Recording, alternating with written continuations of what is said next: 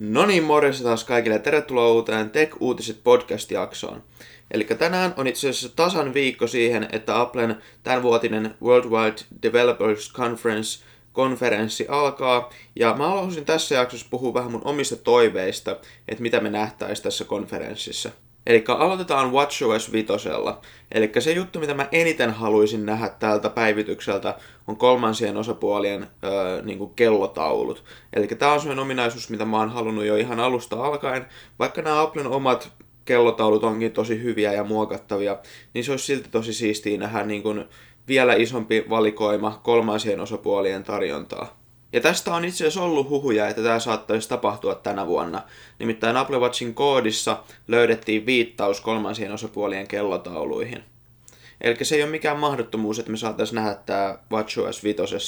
Ja mä oon sitä erittäin innoissani, mutta ei kannata kuitenkaan liikaa innostua, koska se oli vaan viittaus ja tämä saattaa tarkoittaa jotain aivan muuta kuin, että se tulee tapahtuu WatchOS 5, mutta sille on hyvä mahdollisuus kuitenkin. macOSille ja tvOSille mulla ei oikeastaan edes ole mitään toiveita, koska ne on molemmat tällä hetkellä niin hyviä, että mä en edes keksi oikeastaan mitään parannusta, mutta huhuina on ollut, että macOSille ainakin tulisi tämmönen dark mode, eli tämmönen pimeä mode, mikä saisi niin kuin semmoisen pimeän teeman sun tietokoneeseen. Ja se kuulostaa kyllä tosi siistiltä.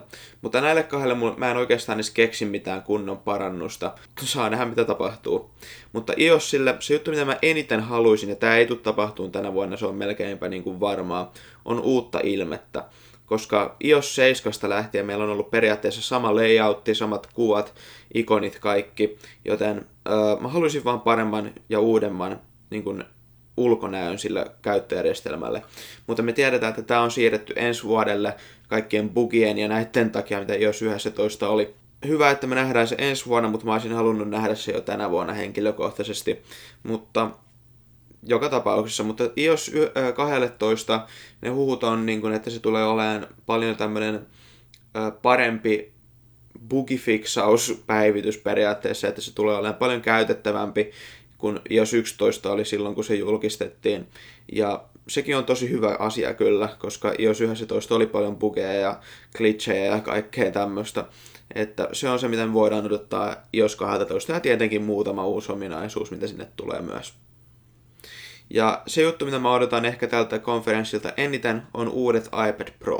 Viime vuonna me nähtiin tämä uusi 10.5-tuumainen ja päivitetty 12.9-tuumainen iPad Pro. Ja tänä vuonna huhut on sanonut, että me nähtäisi tämmöinen iPhone 10-tyyppinen iPad Pro, missä on niin kuin tosi vähän reunuksia, Face ID, kasvojen tunnistus ja kaikki nämä muut ominaisuudet. Ja mä oon tästä puhunut aiemmissa Tech Podcast-jaksoissa, joten mä en aio nyt liikaa siitä puhua, mutta tästä mä oon erittäin innoissani. Mä en tiedä, tuuks mä päivittäin siihen, mutta ainakin, että mä tuun nä- haluan nähdä sen, että minkälainen se tulee olemaan, koska tästä on ollut paljon huhuja, ja kukaan ei oikein kunnolla tiedä, minkälainen se tulee loppujen lopuksi olemaan, joten se tulee olemaan tosi mielenkiintoista nähdä. Tältä konferenssilta me myös odotetaan uusia Mac- päivityksiä, ei mitään mullistavaa, mutta pieniä nopeuspäivityksiä, prosessoripäivityksiä tämmöisiä, ja sekin on tosi hyvä asia.